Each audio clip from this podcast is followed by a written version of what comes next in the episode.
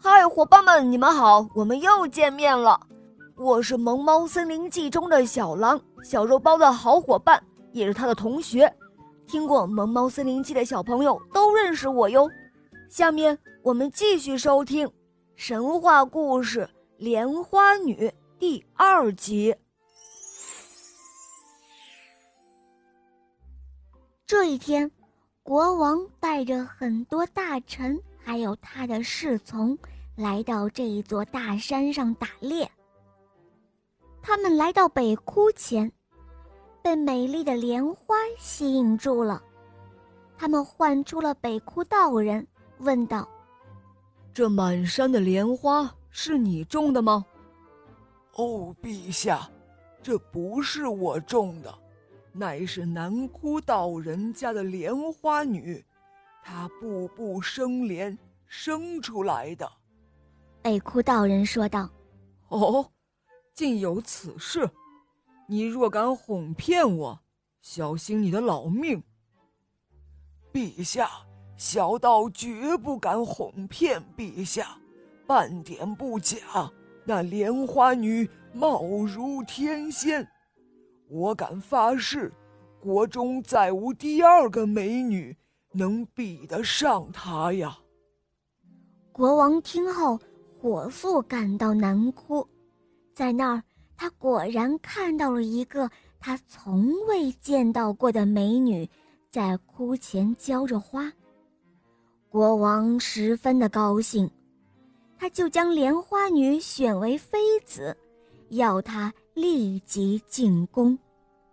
南窟道人听了，他气昏了过去。莲花女唤醒他之后，父女二人抱头痛哭。国王便命令武士们推开道人，将莲花女拉上了马车，带回王宫。南窟道人失去了莲花女，悲痛不已，从此滴水不进，再也没有走出洞来。莲花女进了宫之后，国王封她做了王后，受到百般的宠爱。她怀孕之后，不生男孩，也不生女孩，却生了一朵含苞未开的莲花。国王又气又恼，把她看作是不祥之物，将莲花胎扔入大江中，还将莲花女打入了冷宫。就在大江的下游，有一个小国家。这一天，这个小国家的王公大臣正在江边玩乐，他突然发现一朵含苞莲花顺水飘来。国王令人打捞上来，只见花瓣徐徐张开，上面坐着一千个婴儿。国王欢喜极了，他下令选来一千名奶妈。来喂养这些婴儿，等到一千个小孩子长大成人之后，国王又挑选了武艺超群的师傅来教他们练武。就这样，时间过得很快，那些孩子已经长大成人了，他们个个都是武艺高强，挂帅出征，从来没有打过败仗。使这个小国家很快就强盛了起来。当他们知道自己的出生经过后，就率兵逆江而上，一直打到莲花夫人所在的王城下。他们声言要报杀母之仇。这个时候，这个国家的国王已经老了，他看到兵临城下。惊得像热锅上的蚂蚁一般。有一位老臣知道千子将军的底细，暴奏说：“只有莲花夫人才能够退却重兵。”老国王别无良策，只好从冷宫中将莲花夫人请了出来。莲花夫人走上城楼，举目四望，她看到城下。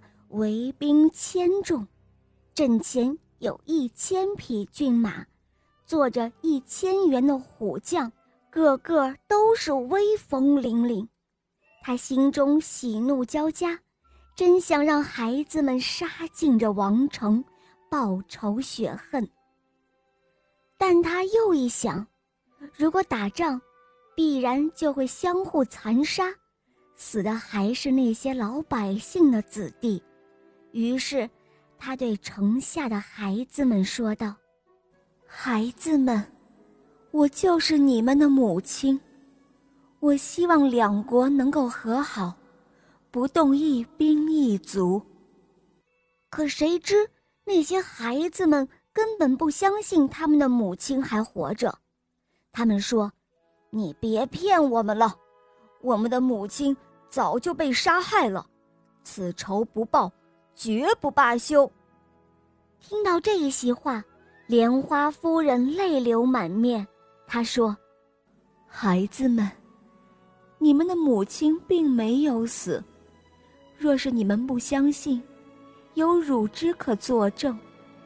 我的乳汁若不进你们口中，那就是冒名骗人。你们再攻城也不迟啊。说着，他解开衣服，用手去挤乳，只见乳汁像喷泉一样冒出千道银丝细雨。飞洒城下，千员大将像饮醇酒蜜汁一样，咽下了乳汁。他们方知母亲未死，他们一个个赶忙下马跪地，齐声高呼。就这样，后来两国未动干戈，相好百年。相传，莲花夫人被打入冷宫之后。她信起佛来，她这一千个儿子因此也入了佛门。人们开凿石窟，塑的、画的，就是他们的像，千佛洞也就此得名。好了，小伙伴们，莲花女的故事就讲到这儿了。